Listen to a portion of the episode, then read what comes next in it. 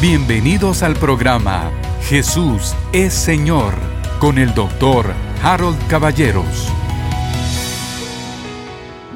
Bienvenidos queridos hermanos, bienvenidos una vez más. El día jueves pasado yo comencé a tratar un tema eh, que llamé llamado a la diferenciación. Quizás también le podríamos llamar llamado a la separación. ¿En qué consiste? Consiste en lo que la Biblia nos pide, manda, demanda, que nos separemos del mundo. Que el reino de Dios es totalmente lo contrario que el reino de las tinieblas. De hecho, hay una frase, pero muy, muy, muy dura respecto a este tema del yugo desigual. Hay personas que deciden casarse con alguien que no es creyente, es decir, un creyente con alguien que no es creyente. Y dicen, no, yo sé que se va a convertir y yo creo. Mire esta frase que me encontré, pero tan fuerte. Escuche. Dice, no os unáis en yugo desigual. Solo hay dos familias en toda la tierra. La familia de Dios, nuestro Padre es Dios, o la familia del diablo son hijos de desobediencia, hijos de ira, de iniquidad o, como dice Cristo, hijos de vuestro padre el diablo. Entonces, ¿por qué querría alguien tener de suegro al diablo? Me parece que es demasiado fuerte, demasiado fuerte. Sin embargo, es absolutamente real. Lo que les digo, de las dos familias es así, la familia de Dios y la familia que no es de Dios. Entonces, vamos de nuevo a 2 Corintios capítulo 6, del verso 14 al 18. ¿A qué se refiere el tema de la diferenciación o de la separación? Se refiere a comprender exactamente que hay un grupo que se llama la iglesia, la congregación de los santos, hijos de Dios, la familia de Dios, como usted le quiera llamar, y un grupo totalmente distinto que se llama el mundo. Entonces, todos comenzamos en el mundo, pero Dios demanda que salgamos del mundo y que no volvamos con él. Vamos a leer, 2 de Corintios 6:14. No os unáis en yugo desigual con los incrédulos, porque ¿qué compañerismo tiene la justicia con la injusticia? ¿O qué comunión la luz con las tinieblas? ¿O qué concordia Cristo con Belial? ¿O qué parte el creyente con el incrédulo? ¿Y qué acuerdo hay entre el templo de Dios y los ídolos? Porque vosotros sois el templo del Dios viviente, como Dios dijo, habitaré y andaré entre ellos y seré su Dios, y ellos serán mi pueblo. Por lo cual salid de en medio de ellos y apartaos, dice el Señor, y no toquéis lo inmundo. Y os recibiré y seré para vosotros por Padre, y vosotros me seréis hijos e hijas, dice el Señor Todopoderoso. Este es un pasaje extraordinariamente maravilloso. Van a ver cuando nosotros terminemos, yo no sé si en este programa o en el siguiente, vamos a regresar a este pasaje. Bueno, ya leímos Romanos 12.2, eso viene siendo algo así como, ¿qué diría yo? La verdad que tenemos que seguir todos, como que fuera una brújula, como que fuera un faro de luz. No os conforméis a este siglo, sino transformaos por medio de la renovación de vuestro entendimiento, para que puedas comprobar cuál sea la buena voluntad de Dios, agradable y perfecta.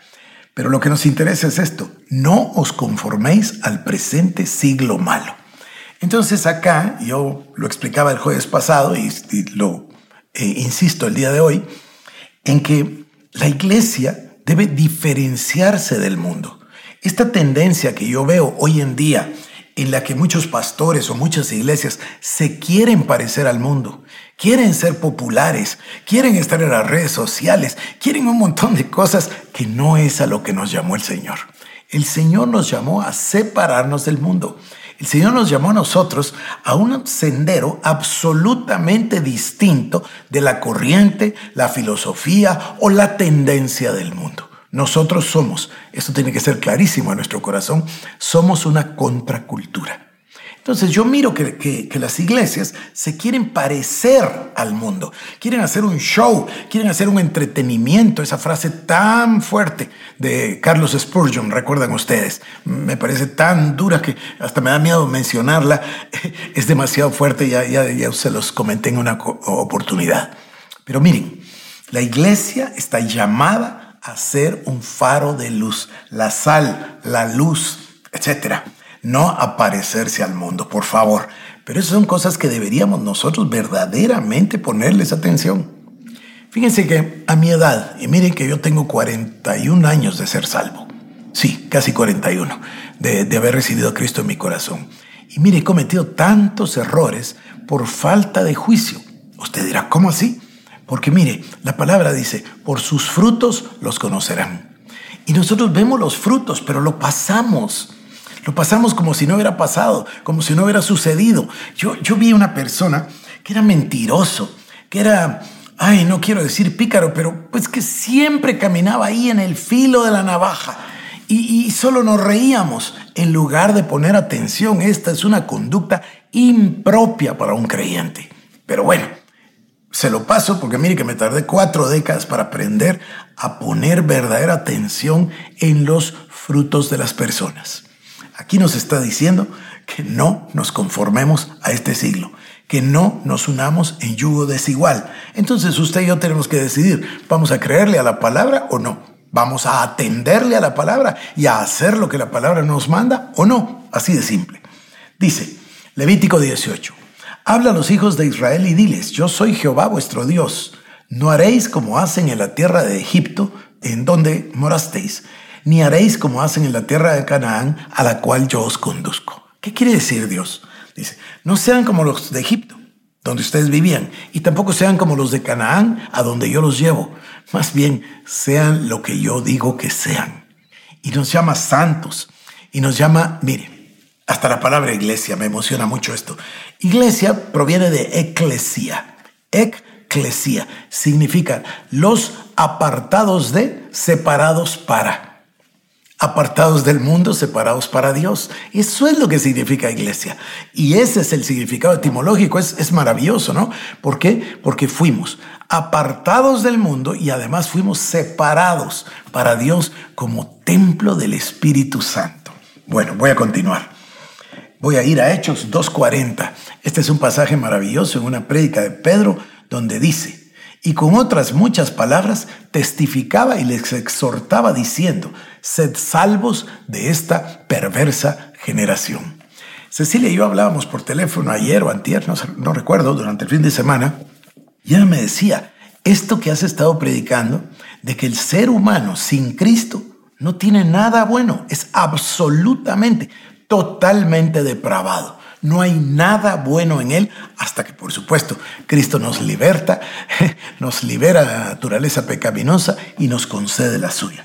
El que no conoció pecado fue hecho pecado para que nosotros fuésemos hechos la justicia de Dios en él. Bueno, a ver, Apocalipsis 18:4.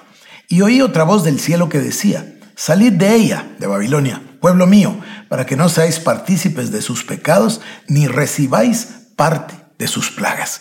El Señor continuamente nos incentiva, nos llama, nos manda, nos ordena que salgamos del mundo. Mire, había un dicho hace muchos años, recuerdo yo cuando yo era un creyente joven, la gente decía, miren, Dios se tardó así en sacar a los israelitas de Egipto, pero después se tardó 40 años para sacar a Egipto de sus corazones de ellos. No sé si tenían razón, pero es ilustrativo. Es ilustrativo. Dios nos manda a salir completamente del mundo. ¿Y por qué?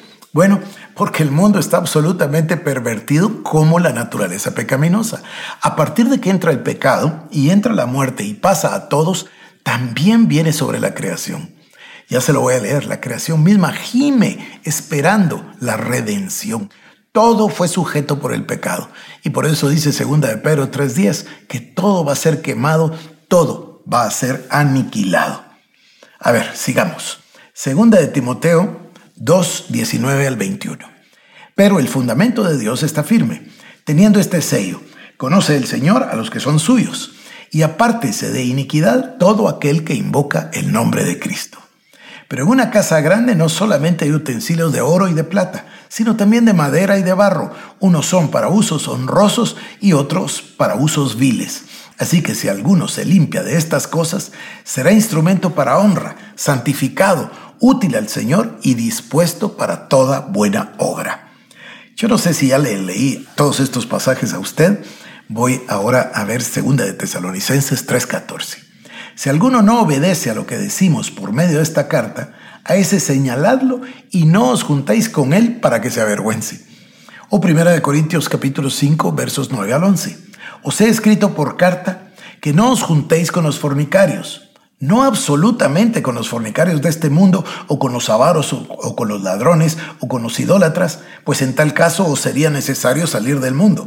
Más bien os escribí que no os juntéis con ninguno que llamándose hermano fuere fornicario, avaro, idólatra, maldiciente, borracho, ladrón, con el tal ni aún comáis. Este es otro problema muy grande. Yo me atrevo a arriesgarme a decir estas cosas. Pero en las iglesias, especialmente a partir del siglo XXI, toda la prioridad se ha convertido en los números. Entonces, el cuerpo pastoral, los pastores, los ancianos, reciben a todo el mundo con tal de que todo el mundo llegue. Y mejor si además aporta. Y entonces no se dan cuenta que están corrompiendo a toda la congregación. Fíjese usted lo que voy a contarle. Cuando llegaron los peregrinos a Estados Unidos, eran creyentes que venían perseguidos, habían salido de Inglaterra, habían ido a Holanda, se recuerda usted, y luego se vinieron a América a fundar un nuevo país donde reinara la libertad religiosa, que era lo que no tenían, se acuerda, por eso les dicen puritanos, lo que no tenían en Inglaterra. Y entonces hicieron sus congregaciones y una persona, no crea usted que pasaba al altar y era salvo y ya el domingo entrante ya era miembro de la iglesia, no. Esperaban un año para ver si esa persona daba muestras o testimonio de ser un hombre regenerado, hombre o mujer, por supuesto, regenerado. Es decir, él decía, fui salvo, le entregué la vida a Cristo. Fantástico, le decían. Vamos a esperar un año para ver los frutos. Imagínense, en cambio el día de hoy se trae cualquier cosa, ¿verdad? Mire todos los ejemplos que tenemos en Guatemala. Cualquier cosa con tal de que sume números. No, la iglesia no es números. Queridos hermanos, la iglesia es calidad, no cantidad. Y por eso el tema de la predicación y de la predicación expositiva y bueno, todo lo que hemos venido hablando ya un gran tiempo.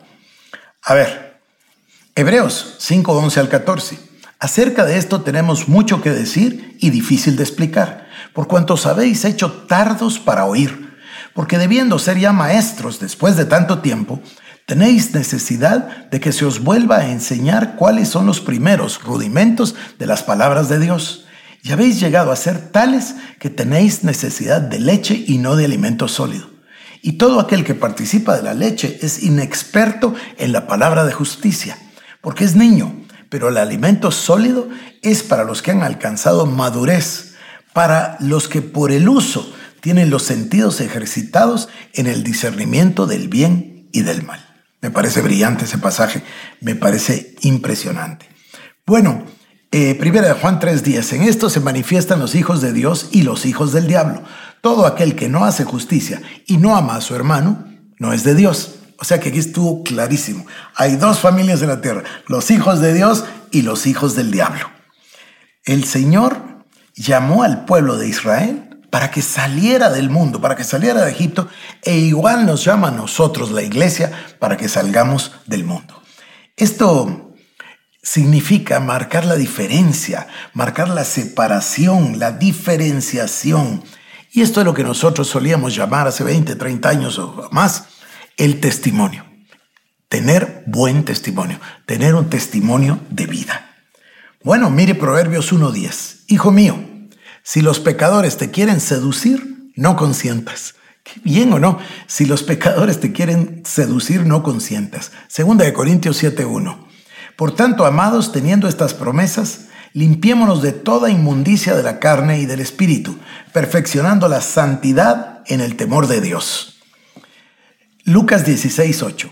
Y alabó el amo al mayordomo malo por haber hecho sagazmente porque los hijos de este siglo son más sagaces en el trato con sus semejantes que los hijos de la luz. Esto es impresionante. Aquí en Guatemala hay un dicho muy popular, yo me imagino que en toda América Latina, pero, pero en Guatemala se dice, el león juzga por su condición. O también dicen, el ladrón juzga por su condición. ¿Qué quiere decir? Que conforme a lo que hay en el corazón de las personas, así juzgan y así se expresan y así viven. A ver, si usted no se atrevería nunca a robarse un centavo, entonces usted no acusa de ladrones a los demás. Pero el que dice es que él se roba las cosas, se roba, esa frase horrible, ¿verdad? Se roba los diezmos. Esa persona, yo estoy seguro que él sí se los robaría, porque por eso consiente en su corazón semejante pensamiento.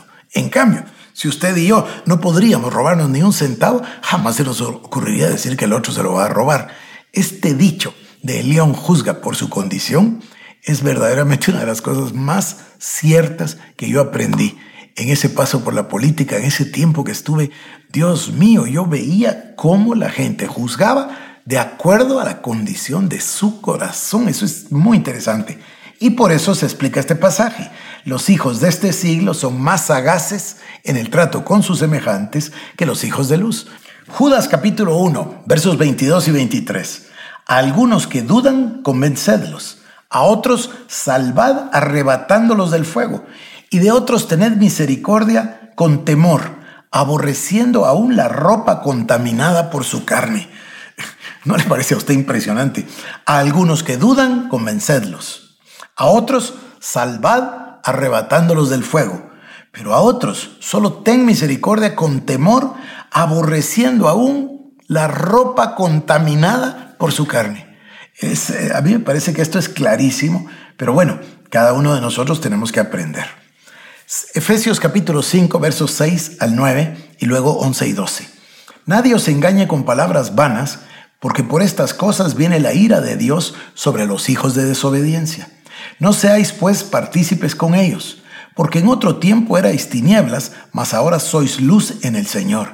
Andad como hijos de luz, porque el fruto del Espíritu es en toda bondad, justicia y verdad y no participéis en las obras infructuosas de las tinieblas, sino más bien reprendedlas, porque es vergonzoso aún hablar de lo que ellos hacen en secreto. Y voy a ir ahora a Santiago 1.27 para terminar. La religión pura y sin mácula delante de Dios, el Padre, es esta.